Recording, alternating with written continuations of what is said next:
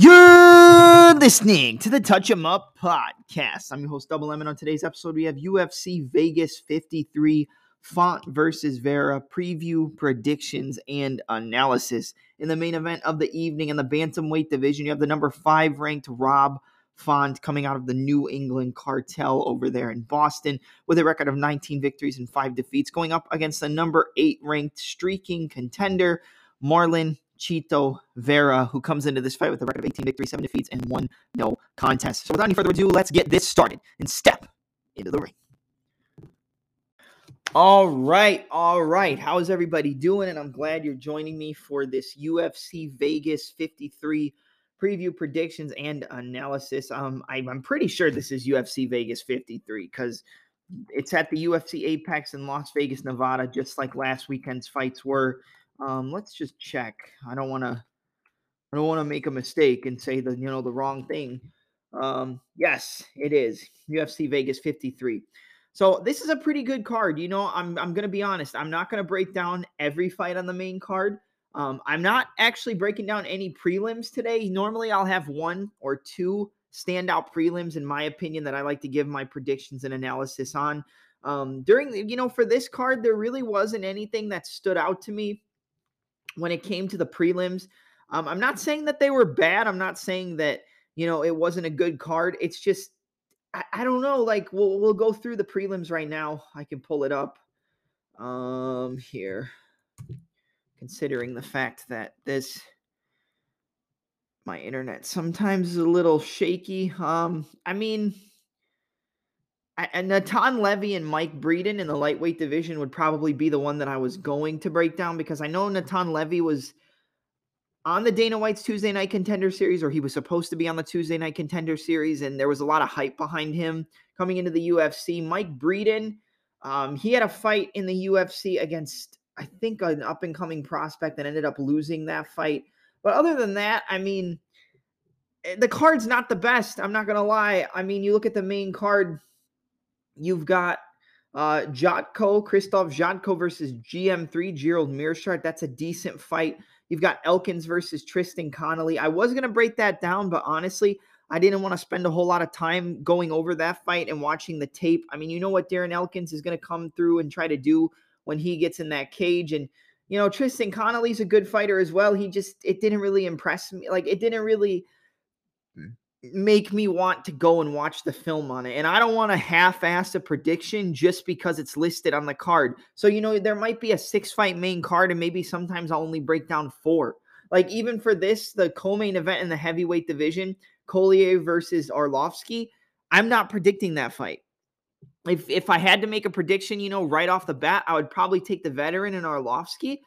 Um, but I'm not going to break that fight down just because it doesn't do anything for me. And I don't think a lot of people who are going to listen to these predictions are going to go in here looking to listen to Arlovsky versus Collier. I mean, in my opinion, I think the co-main event should have been Andre Touchy versus Joanderson Brito, but that's just my opinion. It's not the co-main event, but on this edition of the Touch 'em Up podcast and on these predictions, it's going to be the co-main event.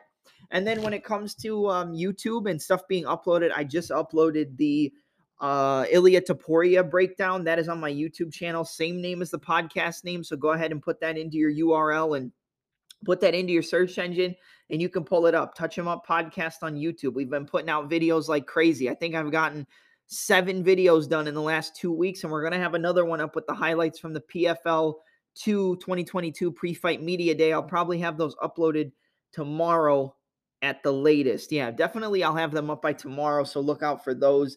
And then the fights are going to be taking place tomorrow as well. So it's actually good timing for PFL 2. Um, really good card there. Chris Wade. I, I think he's going to do big things in this upcoming season. I, I could definitely see him making it to the finals and making it to that championship just like he did against Movlid Khaybulaev. I mean, you've got Kyle Bochniak oh, excuse me, you got Kyle Bochniak, who had a crazy fight in the UFC, then went on a three fight losing streak, then went over to CES MMA or XMMA. I think it was XMMA and uh, put on a three fight win streak. Most recently, his win was coming against, uh, ooh, who was the guy? I just watched the fight the other day before the media day. Uh, let's see. Uh, I can't. I'm not gonna pull it up, but if you listen to the pre-fight media day that I'll have uploaded, um, I did get to talk to Bochniak. I got to talk to Lance Palmer. I got to talk to Brendan Loughnane. Always nice coming, or always nice talking to Brendan. Um, I really like him. I think that he's going to do big things in this season as well. Um, my biggest standouts to watch for this season so far, like from what we've seen from the first two events and based off last year, you got to watch out for Chris Wade. You got to watch out for Brendan Loughnane. You got to watch out for Kyle Bochniak, and you got to watch out for Cory Hendricks. In my opinion, I mean, getting that win over um, Emiliano Sordi in that first event, it's crazy. And like you already know, I think Jeremy Stephens, I think he's going to do well in this season, uh, season two. I know he lost the first fight to Clay Collard in a war, but I still expect him to do good things under the PFL organization. So there's a lot of people that you should definitely look out for. And more than likely on the following podcast after this, I will have a recap of PFL 2. You got um Ryoji Kudo versus Brendan Loughnane. You've got Bubba Jenkins going up against Kyle Bochniak. You have Chris Wade going up against Lance Palmer. I mean, there's a lot of really, really solid fights on this card, and I can't wait to watch it tomorrow and then give you my recap and thoughts on it. Um, I'll probably try to get on the post fight presser, but no promises. I mean, because I tried last time and they had to cut the post fight presser short for the virtual media day. So we'll see where it goes. But without any further ado, I mean, let's jump into what we came here to do to begin with. And we're going to start off on the main card in the middleweight division between Krzysztof Jotko, who comes into this fight with a record of 23 victories and five defeats, going up against Gerald GM3 Meerschaert, who comes into this fight with a record of 34 wins and 14 losses. Um, here's the deal. GM3 is like the king of the underdogs. I mean, he's always heavily, heavily, heavily, you know, underestimated, always counted out. Even the fight with Mahmoud Muradov, huge underdog. I think Muradov was like a minus 540. He was a, a guy who trained under Floyd Mayweather and the money team. He was uh, one of the only, I think, the only MMA fighter under the TMT brand, the money team. He was the only one. They had big hopes for him. He had great hands, great boxing, very long, rangy contender in that middleweight division. Crazy power. I mean, he was landing heavy shots on Meerschaert. He was hurting him multiple times, but Meerschaert was able to push forward tire out Muradov, started landing his own straight left hand. He was getting to the outside, cutting that angle, landing the one two, landing the straight left down the middle, pushing forward, trying to tire out Muradov, getting him up against the cage, landing some knees and uh, knees to the body, working the ground and pound. Took the back at the end of the first round, almost got him out of there with the submission, but Muradov was able to survive. The second round again got hurt, but he pushed forward, landed the straight left, landed some high kicks. I believe he landed a left high kick pushed Muradov down, got his back, and got the rear naked choke against Dustin Stoltzfus, who's a decorated Brazilian Jiu Jitsu black belt. Comes in there, and I believe got a submission via rear naked choke in that fight as well. I'm going to pull that up really quick so I make sure that I'm not messing the finish up. Let's see.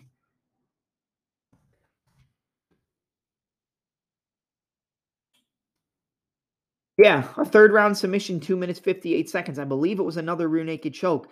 So GM3 is a guy who, you know, he's not the cleanest. He he has been knocked out before. He has been hurt. He has been stopped. His chin is not the best, but you know, in that fight against Muradov, it showed that he could still take a shot. You know, he could still take a shot. He could still keep, you know, moving forward, keep pushing forward. And eh, he's not an easy guy to get out of there, but he's always counted out. When it comes to a guy like Krzysztof Jotko, you know, Jotko has had some wins, had some losses, but his record overall is great 23 victories, five defeats. He had a loss to Uriah Hall. Most recently, I believe, was a loss to Sean Strickland. Let me pull that up. Uh, Jotko. Probably should have had this up prior, but it's all right. We're still getting it done. Uh, here we go. Jotko. So in 2019, he defeated Marc Andre Barriault. That was at the end of the year. I don't know why I went back that far. Uh, he was supposed to fight Mahmoud Muradov at uh, UFC Fight Night Ortega versus the Korean Zombie on October 17th, 2020. Before that, he had a decision victory over Eric Anders, dominated that fight walked through them. They were originally supposed to fight at UFC Fight Night 172 on April 11th, but it got pushed back about a month. That was one of the first events that the UFC did in the beginning of COVID after they took that month break.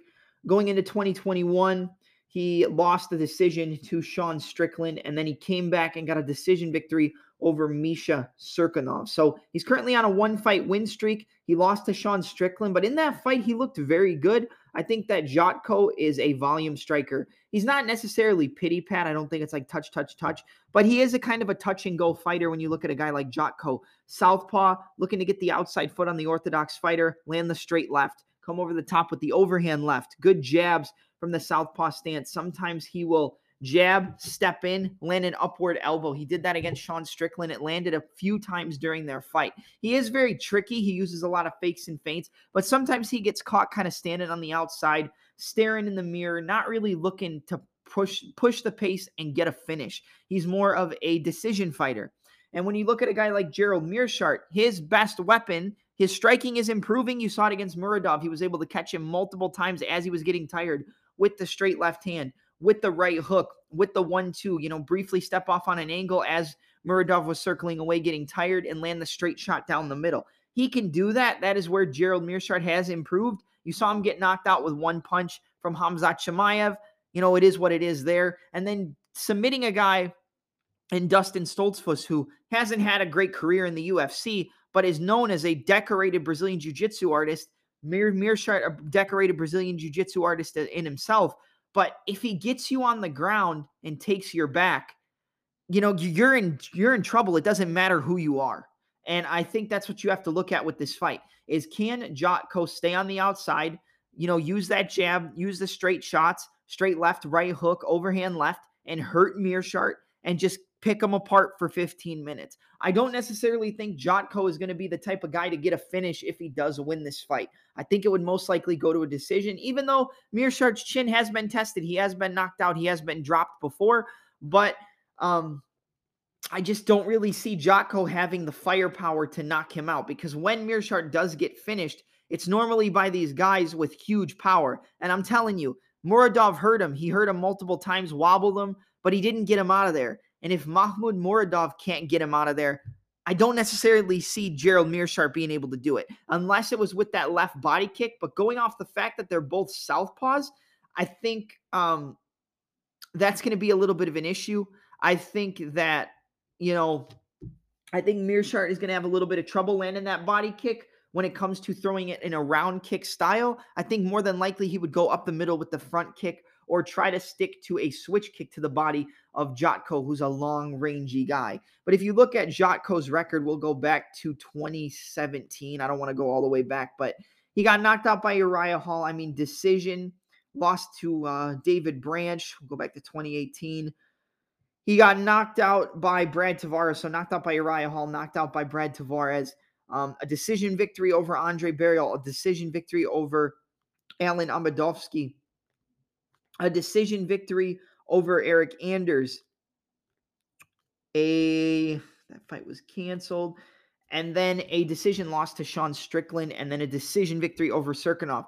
Jotko's not a finisher. He's a great technical, smart fighter. He plays on the outside, he plays to his strength, uses his length, sticks the combinations in your face, you know, bop, bop, bop, move, bop, bop, bop, move, boom, boom, bop, bop, bop, move. That's what he does. Against Meerschaert, that could work because, like I said, we have seen the chin of Meerschaert get tested.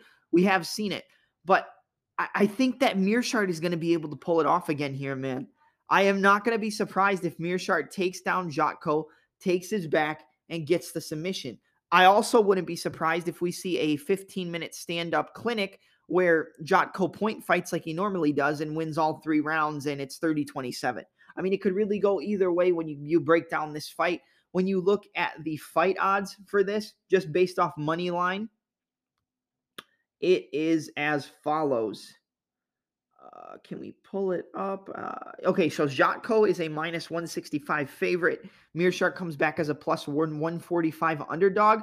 Um, I think Meerschaert on the money line is a decent bet, but this fight is pretty close. I just think that Meerschaert is going to find a way to maybe have Jotko overextend on a shot, get into a body lock, use an outside or inside trip, take the back, and lock up a submission, or use his grappling to get a finish. Now, I said Meerschaert has a brutal left body kick. We've seen him land it on orthodox fighters all the time. If Jotko switches even for a second to the orthodox stance, Meerschaert is going to be looking to pound that left body kick into the liver of Jotko. So look out for the left body kick, the straight left, the left high kick for Meerschaert. But I think the grappling as the fight goes on into the second and into the third, that is where he's going to take over. Meerschaert is always looking to get a win. He's always heavily counted out. He's even counted out here, albeit slightly with a plus 145 underdog. But I am going to go with G- GM3 here. I'm going with Gerald Meerschaert. I think he defeats Krzysztof Jotko via a third round rear naked choke submission. I think he just finds a way, man. Meerschaert is so good at finding a way to win. He's not the best fighter on the roster. He's always an underdog. He's always counted out. Most sometimes they're right, but a lot of the times they're wrong. And I think the bookies are going to be wrong again here. I'm going to go with a third round rear naked choke submission for Gerald GM3 Meerschaert over Krzysztof Jotko. All right, now we move to the next fight up on the main card in the lightweight division. You have a Paul Felder training partner and uh, a brother basically to the Irish Dragon, Paul Felder, and Jared Flash Gordon coming into this fight with a record of 18 victories and four defeats, going up against the, I would say his momentum has cooled off a bit, even though he, you know, hasn't lost in the UFC, but he's cooled off. Grant KGD Dawson, who trains under head coach James Krause. He comes into this fight with a record of 17 victories, one loss, and one draw. Um, the one draw was coming to Rick Glenn, which was in his most recent fight. Um, back and forth, but the first two rounds were clearly Grant Dawson's. Just constant takedowns, constant top control great ability to take the back and lock up the body triangle. He has a great body triangle, and it's very hard to get him off of you if he takes your back. He'll pound you with ground and pound from your back, you know, pity pat shots. Look to set up submissions and control you. He's very good at, you know, finding an entry into those takedowns, whether it's an outside trip, whether it's a judo throw, you know, whether it's an inside or outside trip or shooting a double leg and then transitioning to an outside trip, working up to the body lock and tripping your legs, trying to take your back Dawson is a great grappler. He's got good striking on the feet, but his bread and butter is the grappling. When it comes to Jared Flash Gordon, he's a great grappler in his own right. He defeated a huge prospect in the lightweight division who was on the come up in Joe Solecki. Solecki is a Brazilian Jiu Jitsu. I think he's a brown belt. I don't think he's a black belt yet, but a great grappler in his own right. Um, you know, I believe he lost a decision to Jim Miller, if I'm not mistaken. I'll pull that up. Can we Okay, no, so he defeated Jim Miller via decision. Okay. So I was so I'm I mean, I knew they fought, but for some reason I thought Miller pulled that one out. But Joe Solecki defeated Jim Miller via decision. Um, good striking on the feet, but I believe if I remember that fight correctly, he was able to out grapple, out position and um, you know, put Jim Miller, put Jim Miller in the um, you know, bad positions. All right, let's get back to what we were saying. So we were talking about the Jim Miller Joe Solecki fight. Solecki was able to get that win via decision. Going into the fight against Jared Gordon, you know, I think Solecki was heavily favored. I don't have the favor the odds for that fight. I don't have them pulled up, but I believe Solecki was the favorite. A lot of people thought that Solecki was going to be able to out grapple, out control Jared Gordon use the slick striking on the feet, you know, the one, two, three, the combinations, jab, cross, hook, front kick to the body, one, two, high kick. You know, he has good striking. He's known for his grappling, obviously, Brazilian Jiu Jitsu brown belt, I believe. Like I said earlier, I'm not 100% sure if he's a black belt, but he's definitely up there in terms of his BJJ ranking. But he's great on the ground. And he was able to, he got out grappled by Jared Gordon the longer the fight went. He was in the guard of Joe Solecki, landing ground and pound, staying in the guard, landing to the body, landing up top to the head, out positioning, outpacing.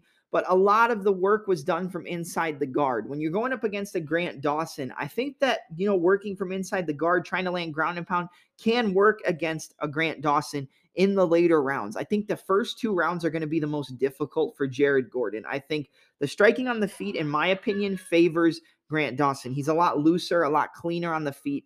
Then Gordon. I think Gordon has good power. His technique is pretty good when it comes to the striking, but he kind of winds up on a lot of his shots and he's a little bit slow when he, you know, throws out those shots. I think Dawson's length, his reach, um, the kicking game, I think all on the feet is going to be in favor of Dawson in the early rounds. When it gets to the middle of the second round, when it gets to the third round, that's where I think Gordon can take over. He's got good pace, he's got good cardio, great scrambling ability, great ability to find the top position. Even if he doesn't get to half guard, full guard, or half guard, side control, or the full mount, he'll work from inside your guard and stifle your game if you're trying to work from you from your guard and ground and pound you. I could see a late finish here from Jared Flash Gordon. I could definitely see it. I, I would not be surprised if that's how things went. But I saw the grappling that Grant Dawson displayed in his fight against Derek Minner. I saw how he almost got defeated by Leonardo Santos, I believe, and then came back to pull it out and got the TKO victory. After he was losing the fight, he was able to keep it up and get that finish in the third round. He's been outpaced and outpressured before, but he always continues to push the pace. I mean, look at the fight against Rick Glenn, which was Grant Dawson's most recent fight. He won the first two rounds handily you know, getting, you know, ground and pound takedowns, working from the body triangle, great body triangle from Grant Dawson, throwing ground and pound, controlling from the top position, being able to float over as um as Rick Glenn turned to his stomach, he was able to keep the body triangle. He was able to keep his position. He's very good at getting those takedowns, working the inside and outside trips, working from the half guard, trying to take your back, get into the body triangle. He can flow a lot better than Jared Gordon. I think scrambles the longer the fight goes. And like I said, middle of the second, third round, that's where I think it could favor Jared Gordon. But I don't know if he's going to be able to get a lot of work done from the top position unless it's in the third round. I could see this being another draw. Rick Glenn and Grant Dawson went to a draw because Dawson clearly won the first two rounds. The third round was all Rick Glenn out grappling, out wrestling, almost finishing him with the ground and pound. Just, you know, Dawson was exhausted pushing that heavy grappling pace. I could see the potential of maybe Dawson wins the first two rounds. They're kind of close. Third round, he gets tired, gets out grappled, gets outpaced, and Gordon might win that third round. So maybe a draw isn't that bad when you look at betting. I mean, I'm sure odds for a draw are at least plus 1,000, you know, so you never know. But if I got to make a pick here, it's it's actually kind of hard because in my opinion this is kind of like a 60-40 fight. I lean slightly towards Grant Dawson. I mean 17 1 and 1 um, you know, Jared Gordon on the other side coming back with a 18 and 4 record. Dawson, or I'm sorry, Jared Gordon did fight the current lightweight champion in Charles Oliveira, but he did lose that fight via KO, so you can't really look at much from that fight. I think that KGD, Grant Dawson on the feet, is going to be longer and rangier. I think the grappling is going to be close for the first two rounds, but I think he will outposition and um, ground and pound Jared Gordon for the first two rounds, out grapple, out position, hold him in positions. And I think Jared Gordon comes back and wins that third round decisively. So I'm going to go with a 29 28 split decision for Grant KGD Dawson. I think he just gets by because, like I said, I think the first two rounds will go to him. Maybe a close second round, but he still edges it out. And then the third is where Jared Gordon will use that grappling, use that wrestling, use that great scrambling ability that he showcased, and ever so slight. I mean, just dominate the third round. I think it's going to be very similar to the Rick Glenn fight. Uh, if you haven't seen that fight, go back and watch Grant Dawson and Rick Glenn. It was Grant Dawson's last fight, actually. I think it could be very similar to that fight, but I'm going to lean on the side of the younger competitor with the 17 1 1 record and go with Grant KGD Dawson to defeat Jared Flash Gordon via 29 28 split decision. All right, up next, this is my co-main event. It's not the co-main event, but I'm not going to break down Arlovsky versus Collier. I always I already talked about that. But we have a fight in the featherweight division between Andre Touchy Fili, who comes into this fight with a record of give me one second because apparently I did not write his record down. So let me pull this up really quick. Andre Touchy Fili comes into this fight with a record of 21 victories, eight defeats, and one no contest, going up against a UFC newcomer in Joanderson. I guess I think his nickname is said first. So it's Tubarak Joanderson Brito, who comes into this fight with a record of 12 victories, three defeats, and one no contest. So 22 victories or 21 victories, eight defeats, and one no contest 30 fights on the side of Andre Fili to 17 fights on the side or 16 fights on the side of Joanderson Brito. So almost double the professional mixed martial arts experience for the UFC veteran in Andre Touchy Fili. I think a lot of people thought when Fili was on the come up that he was going to be a contender. He was going to be a future champion at 145. I think a lot of people had high hopes for this man coming out of Team Alpha Male. He was like one of the first proteges out of the Team Alpha Male gym after Chad Mendes, after Urijah Faber, you know, after Danny Castillo. One of the main up and coming young guns was Andre Touchy Fili. And every time he gets a huge fight, you know, there's some that he looks great in. His last fight against Daniel Pineda, I think a lot of people picked Pineda in that fight. And, you know, Touchy Fili looked great. He probably looked the best that we've ever seen him, or one of the best performances he's ever had. But the fight ended due to an eye poke, and then they stopped the fight. And it really sucks for Andre Feely because he looked great. I mean, one, two, left, right, high kick, switch, southpaw, right hook, straight left, left high kick, because he fights primarily out of southpaw, so it would actually be reversed one, two, left high kick, switch orthodox, one, two, or left hook, right hand, right high kick behind it. Was hurting Pineda a lot, hurt him with the boxing, hurt him with the high kicks. He was really putting a clinic on Pineda in that fight at the end of the first round and into the second round, hurting him multiple times. His striking, his speed, everything looked on point. The eye poke, though, eventually led it to be a no contest, which, like I said, it really sucks for touchy Fili there. But Joanderson Brito, he had a good fight on the Dana White Tuesday Night Contender Series. This guy's a powerhouse. I mean, he's going to come in, he's going to look to push the pace, get in your face, and rough you up with high, you know, just bombs, throwing bombs on you, body kicks, high kicks, one twos, wide hooks, overhands, uppercuts. He's just going to look to put the pace and pressure on you and try to knock you out.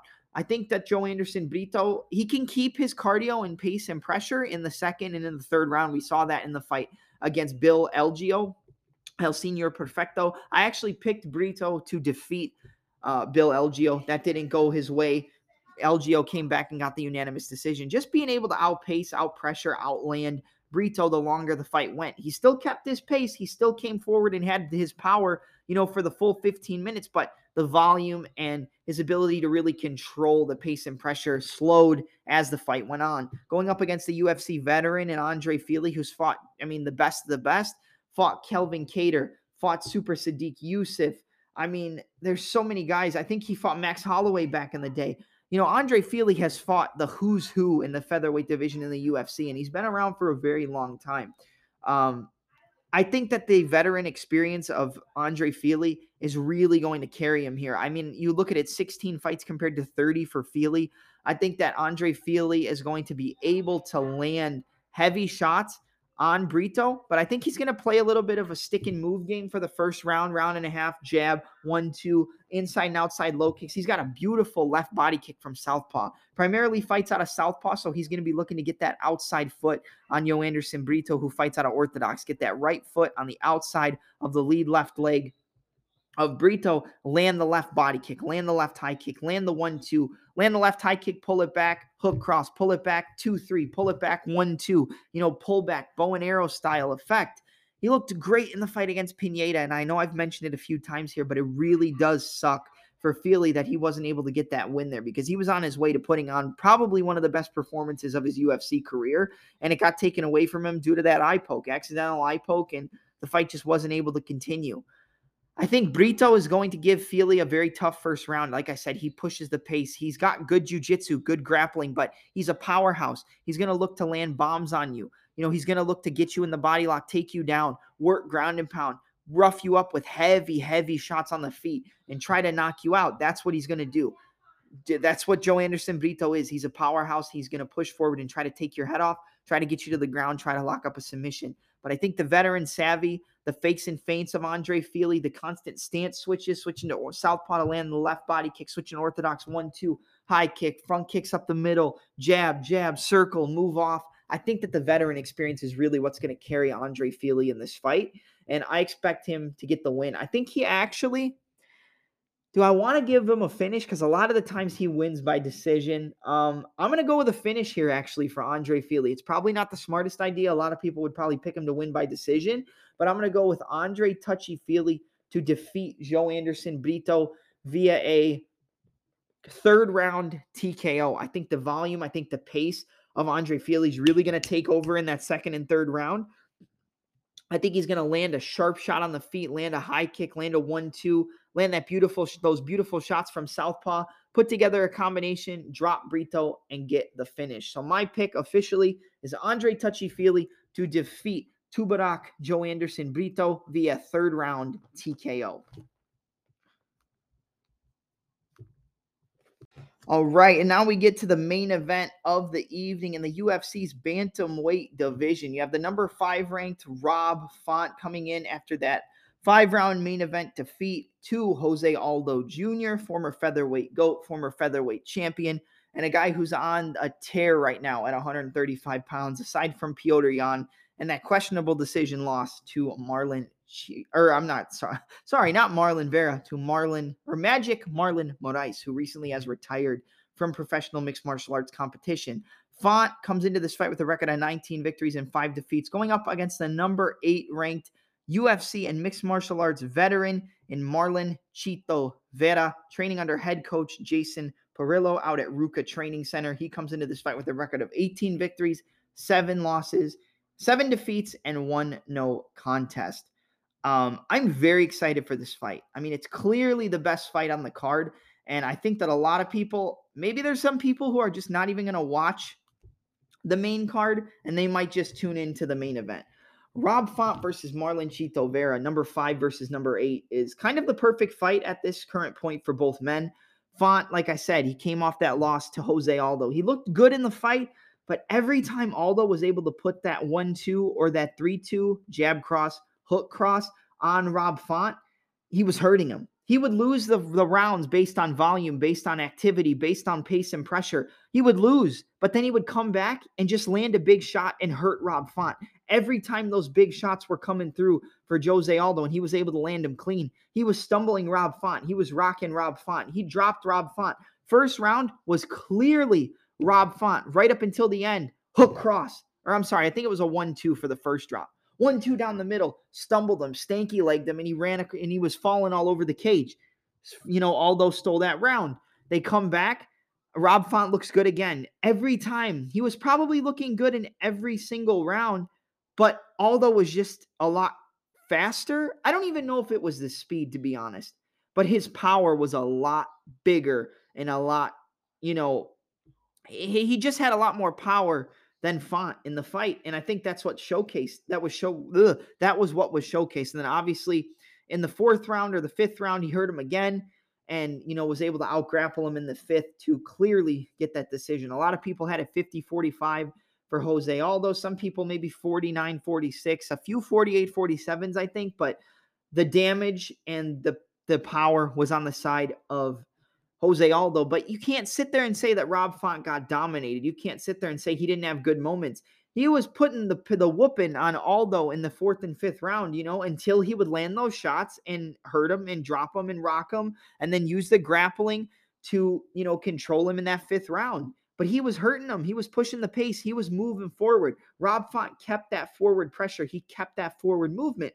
But sometimes you keep that forward pressure and you run into a veteran and a guy who's as quick and as slick as a Jose Aldo, sometimes you run into a brick wall. And that's what would happen. He would keep the pace, keep the pressure, constantly switch stances, you know, move laterally, move left and right, move in and out, landing the jab, going one, two, switch southpaw with the right uppercut into the straight left and the right hook. One, two, right uppercut, switch southpaw, straight left, right hook. One, two, left body kick, switch back orthodox, left hook, right hand. One, one, cross to the body, hook up top, cross to the body. One, two, three, right hook to the body. I mean, he can put the pace and pressure together. He can put the combinations together. Rob Font's biggest weapon in all of his fights is that jab. It's the jab. He's got one of the best jabs in MMA. I think the first time you really saw it showcased was against um, Magic Marlon Moraes when Moraes was kind of on a tear, but he had just lost to Henry Cejudo, and then he had that questionable win via decision over, you know, Jose Aldo.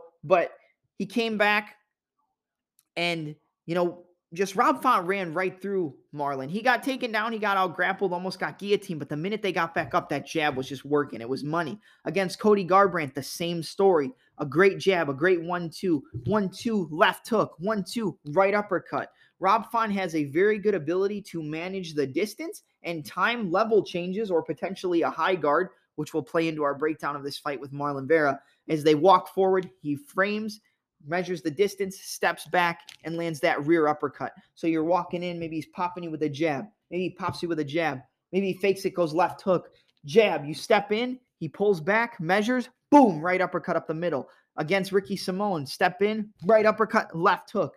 Against Sergio Pettis, a lot of jab work. 1 1, 1 2, 1 2 1, 1 2 1 1, rip to the body, right hook, left hook. 1 2 1 1 2, left hook to the body, jab, right straight to the body. The, the jab is going to set up everything for Rob Font in this fight. Now, Marlon Chito Vera, he's coming off that knockout victory over Frankie Edgar in his last fight. I know a lot of people said that they thought that Frankie Edgar was going to get a decision. I think Frankie Edgar clearly won the first round. He was outboxing Marlon Vera. The speed was too much for him. He got the takedown, controlled the top position, clearly won the first round. Second round, that's when Marlon Chito Vera started to take over, in my opinion. He was landing the front kicks to the body, landing the one twos. He, he switched it up from a round kick, whether it was a low kick or a body kick, to a front kick because every time he threw that round kick, Frankie would time it and try to enter on a takedown, try to get a knee tap, try to get a double leg takedown, you know, try to enter into a body lock. He was getting the takedowns off the forward pressure and the kicks of Marlon Vera. As he kept going, he switched it up front kick to the body, front kick to the body, threw it up to the head. It didn't really work. Front kick to the body, jab, jab. Jab got Frankie to step off to his left towards Marlon Vera's right. Boom, front kick up the middle dropped him, and he got a second round, or I'm sorry, a third round knockout victory slash TKO, knocking out the former former lightweight champion, former bantamweight contender in former featherweight title challenger and former bantamweight contender in Frankie the Answer Edgar. Um, before that, he had a victory over Davy Grant via decision. They went back and forth. It was a war. I mean, Davy Grant is not the cleanest, sharpest striker, but he can definitely put his shots together. He hurt Marlon Vera at certain points, but the longer the fight went, the second, the third round, that's when Vera took over, especially with those elbows from inside the clinch, over the long frames of Davy Grant coming over the top with elbows, coming up the middle with like an upward elbow. Rob Font is very good with the elbows as well. I could I think if it gets into a clinch between these two, it's going to be very interesting because Font can land elbows over the top. Font can land spinning elbows. He can land upward elbows. We've seen him do it. He did it against Cody Garbrandt. He landed some elbows against Jose Aldo in the fourth and fifth round of their fight. He trains out of the New England cartel, trains out of, you know, Hard Knocks Boston over with uh, his head striking coach, Jake Manini. Rob Font has been on my podcast before. Jake Manini's been on my podcast. Tyson Chartier has been on my podcast. I just got to talk to Kyle Crash Bochniak, who fights for the PFL tomorrow night. Um, I'm a big fan of all those guys out of New England, out of Boston, out of the New England cartel. I like all those guys over there, but I'm not going to let that, you know, change my pick. I think this is a close fight. I think when it comes to boxing, if we're really going off boxing, I think Rob Font is clearly the better boxer. When it comes to Marlon Vera, he throws his shots at an awkward angle. A lot of the times he gives me a little bit of like a Wing Chun karate style, traditional martial arts style when it comes to him throwing his punches. A lot of people will call it pushing your punches, where you're not getting full extension, but you're kind of just snapping them out there. I mean, you've seen a lot of the karate demos where they hold their lead hand out and then they pop, they just pop the shot straight in, pop the shot straight in. That's what Marlon Vera does. He throws his punches very short, very crisp, very clean, but he kind of just sneaks them in there and pushes them in there. Even the left hook, sometimes he'll throw a short right hand and then throw a wide left hook, but it comes at such an awkward angle that it almost looks like you're kind of hitting him with your shoulder because it's so short and he kind of turns it over at the last minute. So it might be straight right, left hook, but he kind of pops it in with the shoulder, just pop, pop. He might be framing, just pop, pop, boom, boom, and then he catches you. I think awkward angles can work decently well against a guy who has such crisp, such clean boxing like a Rob Font because Font does mix it up. He does change his stance. Um, he'll go, like I said, jab, right uppercut, right hook into a left high kick. He used that against um, Cody Garbrandt a lot. He goes one, two, one, one, two to the body. Boom, boom, boom, rip body. Boom, boom, boom, rip to the body. Jab, jab, right uppercut, left hook. When he gets his combinations together, Font is one of the best boxers in the UFC and definitely one of the best boxers in that bantamweight division. Um, I think clinch work for Marlon Vera. He's got to make this a dirty fight. I got. I'm going to be honest. He's got to make this a dirty fight. He's got to get in the face of Rob Font, get him in the clinch, work knees, work elbows. He's got to literally make it like the Song Yadong fight. If you remember that fight where Song Yadong won via decision, and a lot of people thought that Marlon Vera should have got the nod. He's got to kind of make it that fight. Get him in the clinch. Get him in the either head and arm control in the clinch and land knees, elbows you know, front kicks to the body to close the distance, fake the front kick, step around to the outside foot and get the head and arm control, switch to the Thai plum, the over under, work the body, work the elbows over the top, work the elbows up the middle. He's got to make this a dirty fight if he wants to compete with Font. I definitely think when it comes to the jiu-jitsu side, you have to give the advantage to Marlon Chito Vera. He has multiple submissions on his record. He can hurt you on the feet and lock you in a submission before you even know what's good for you. We haven't seen a lot of his grappling in jiu-jitsu lately in his career because he's learned to stay on the feet, keep it on the feet, strike very well. He has that calf kick finish or ground and pound TKO finish. Started off with calf kicks over Sugar Sean O'Malley. I know a lot of people don't like that win for Marlon Vera. They think it was a cheap win. It was about as clean as a whistle, and I don't care what anybody says. And I would pick Marlon Vera over uh, Sean O'Malley if they were to fight again, and I'll stick by that. I actually have a breakdown of that fight up on my YouTube channel. I have a breakdown on Rob Font as well. If you haven't checked any of those out, definitely do yourself a favor and do so prior to this main event this weekend. But I think that if Chito's going to win, he's got to make it a dogfight. He's got to get in his face. He's got to work those calf kicks, work those knees, work those front kicks, but you can't stay at range. Chito's got to either be all the way out or all the way in. If he stays at boxing range with Font, he's going to get pieced up and probably get finished. I know Vera, I don't think he's been finished in his career, but if anybody's going to knock out or finish Chito, I think it's probably going to be Rob with his clean technical boxing. Now, he didn't get finished by Jose Aldo. He didn't get stunned or wobbled by Aldo. And, you know, Rob Font did. So if we're looking at common opponents, Jose Aldo rocked Rob Font multiple times. Font did a lot of damage to Aldo as well, but he hurt him. He dropped him.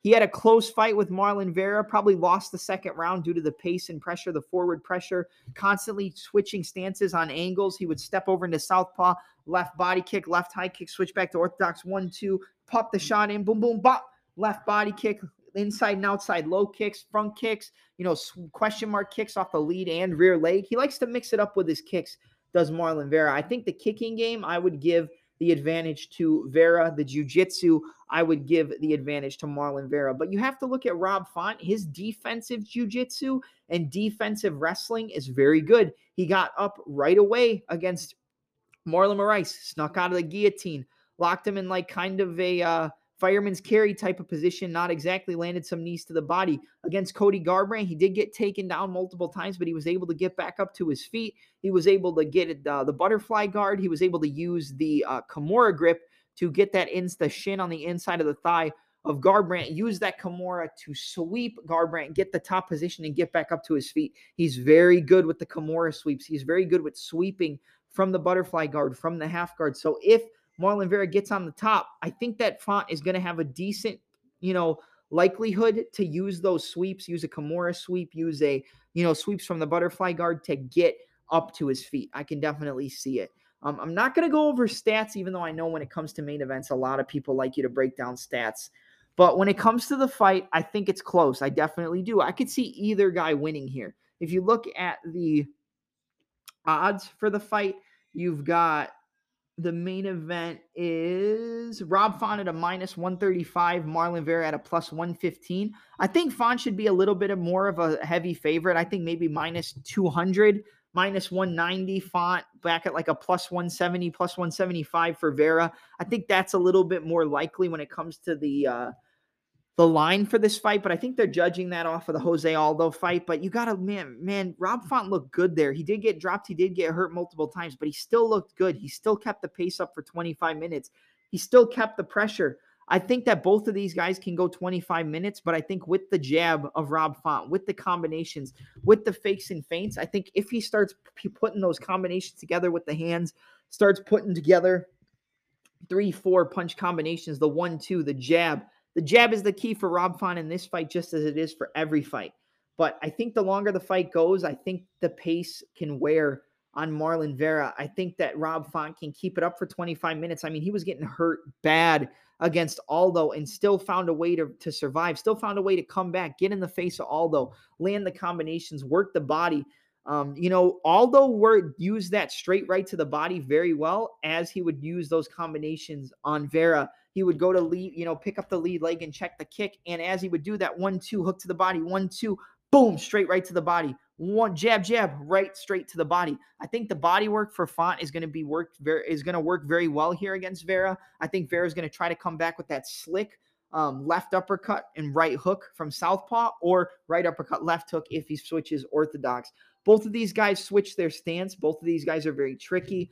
Um, Marlon likes to use that little front kick, the little oblique kick, the front leg stomp to the knee to keep the opponent at range and distance, and then use the jab, the right low kick, the inside and outside low kicks to keep them at the range that he wants to be. I think the awkward angles of the punches for Marlon Vera can definitely cause Rob Font, who's so technical and so clean, some trouble. So I wouldn't be surprised if it does turn into a war the longer the fight goes. But I think the fakes and feints, the footwork, the movement, and just the ability to have.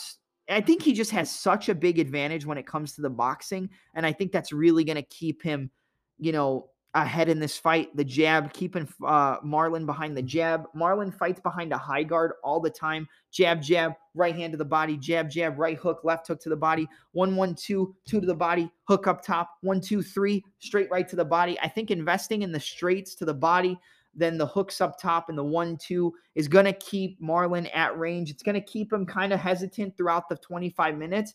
And I think we're going to get a 48 47 unanimous decision victory for Rob Font, the number five ranked Rob Font over Marlon Chito Vera, who's ranked eighth in the division. I would not be surprised if Marlon Vera finds a way to get this done. It's very close, but as I already explained, I mean, I have to lean Rob here. I think the jujitsu of Chito, if he hurts Rob on the feet, I could see him trying to snatch up that neck and get a quick submission. I definitely could see that as well, but I gotta lean towards the New England Cartel's Rob Font and the number five ranked fighter in the division to defeat the number eight ranked Marlon Chito Vera via a 48 47 unanimous decision victory.